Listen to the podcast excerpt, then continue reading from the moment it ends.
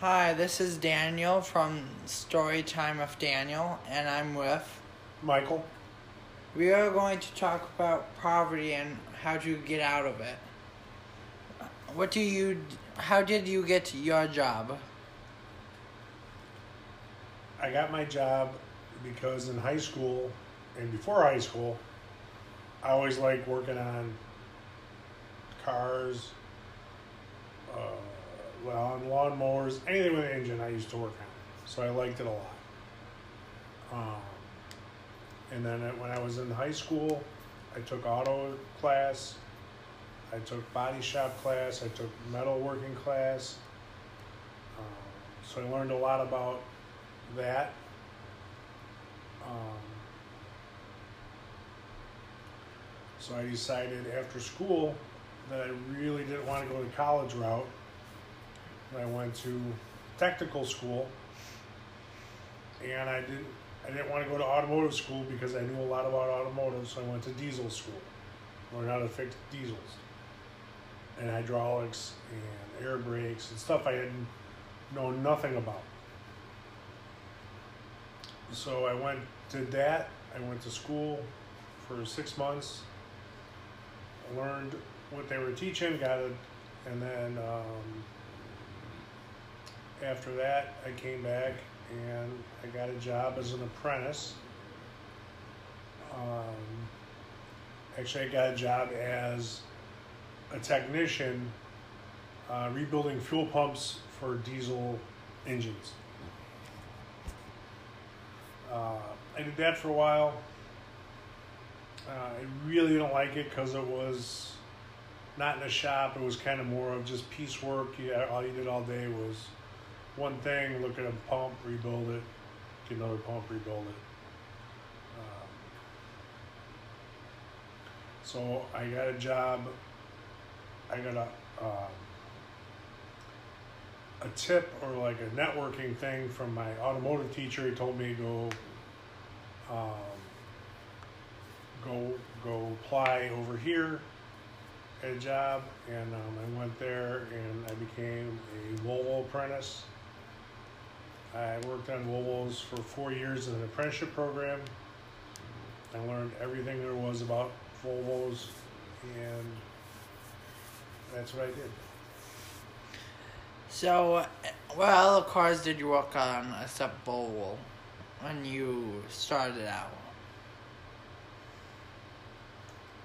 Uh, in my work experience, I've worked on mostly Volvo, but I've cross trained in Saabs. They don't make Saabs anymore. Mitsubishi, Mercedes, Cadillac, Dodge, Chevy? Chevy? never Chevy, Porsche, Volkswagen, and Audi. So, what kind of cars did you have? And have any of them broken down? Did you have to fix that at your house, on the side of the road? Uh, when I was when I first started driving, I bought a um, a '78 Nova. Um, that car broke all the time, uh, and I fixed it all myself. I always fix cars myself. I I had I used to work. I used to do the repairs because we didn't have a garage and we didn't have a we had a um, gravel driveway at the house, so I did most of most most of the repairs in the street right out in front of the dri in in the right in front of the house. So I was one of those people that you guys all make fun of, working in front of their house on their car. So, what is that? What is that car? Do they still make it? Nova. Yeah. No. Let me tell you, by the time I was 18, I had a Nova, I had a Firebird, I had an Escort, Had a Monte Carlo. Had a Camaro. A Datsun.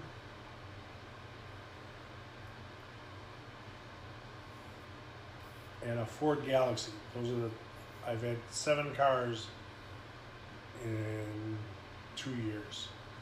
So I would buy cars, fix them, sell them, and buy other cars for a little bit more money. So I always got a little bit better car. And I did that just by fixing, selling, and buying stuff like that.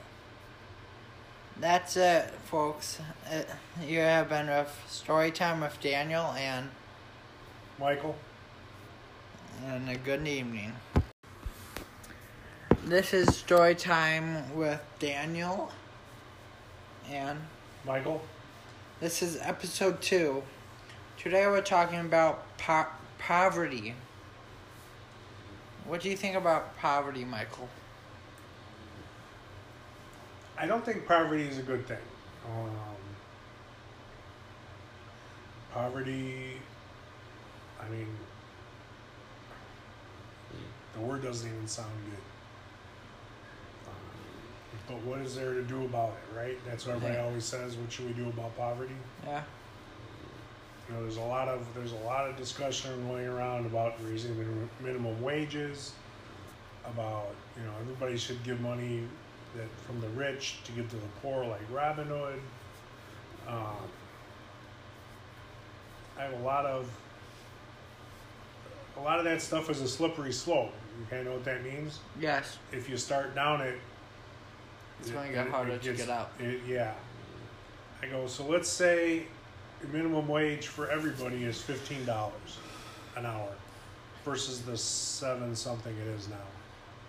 So you're paying three dollars for a sandwich at McDonald's Yeah. at the seven dollar range because that's let's say most of your people that work at McDonald's are in the seven to ten dollar range per hour. So now you're in the fifteen dollars per hour range. And everybody's in the fifteen dollar per hour range. That hamburger is gonna go up also. As well as everything else. Everything's everything works on everything else. So if if one thing goes up, everything else goes up.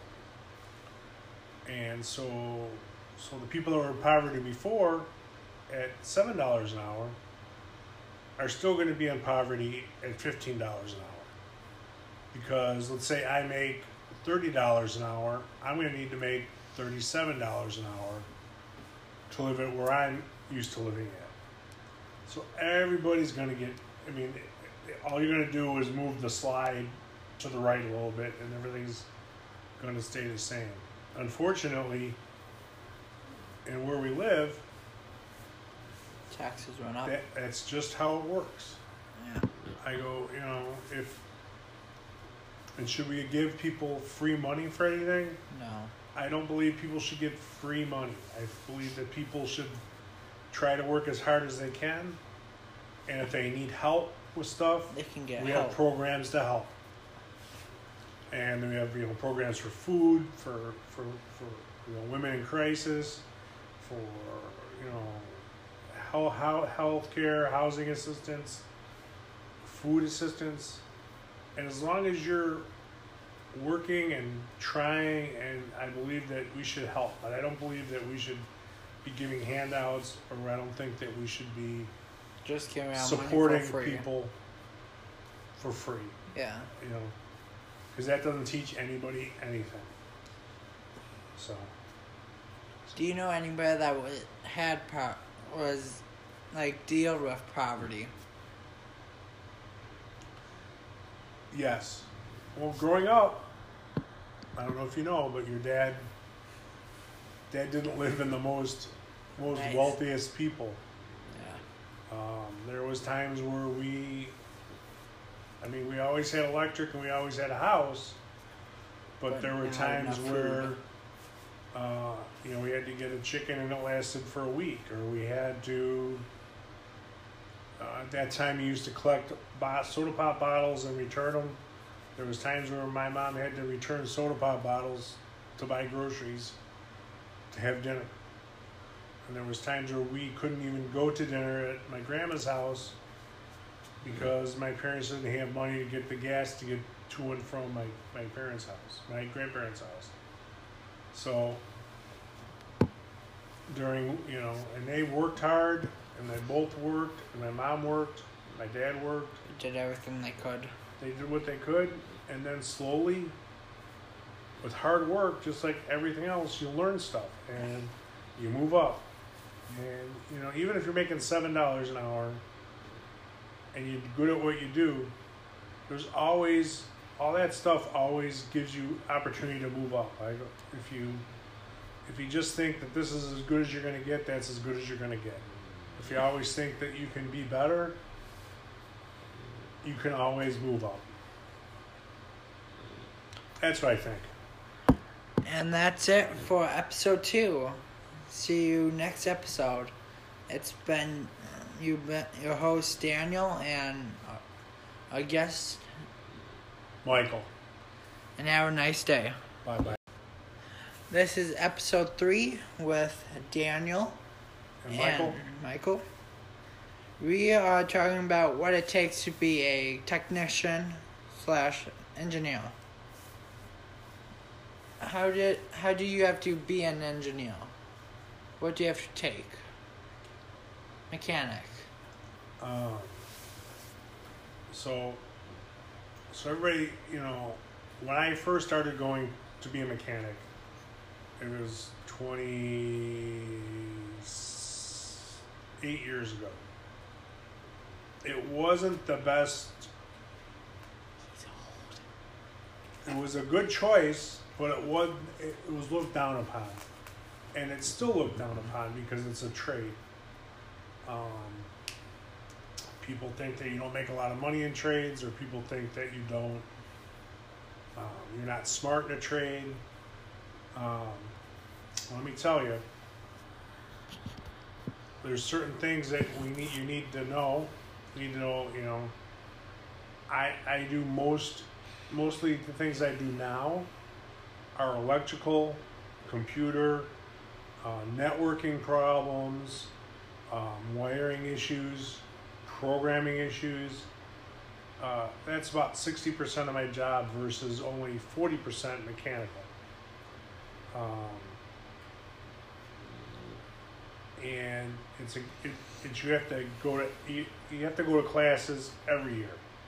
So for over the last Twenty years. 28 years, I've probably been to two weeks of classes per year just to keep up and to learn new things of of um, of what's new and exciting and happening in the world of you know tech being a technician. Um, is the work hard? Yes, the work's hard. The hours are long, um, and it's expensive. Uh, my outlay in tools and um, outlay of tools and equipment, I probably have over 120 minutes of $120,000 in tools.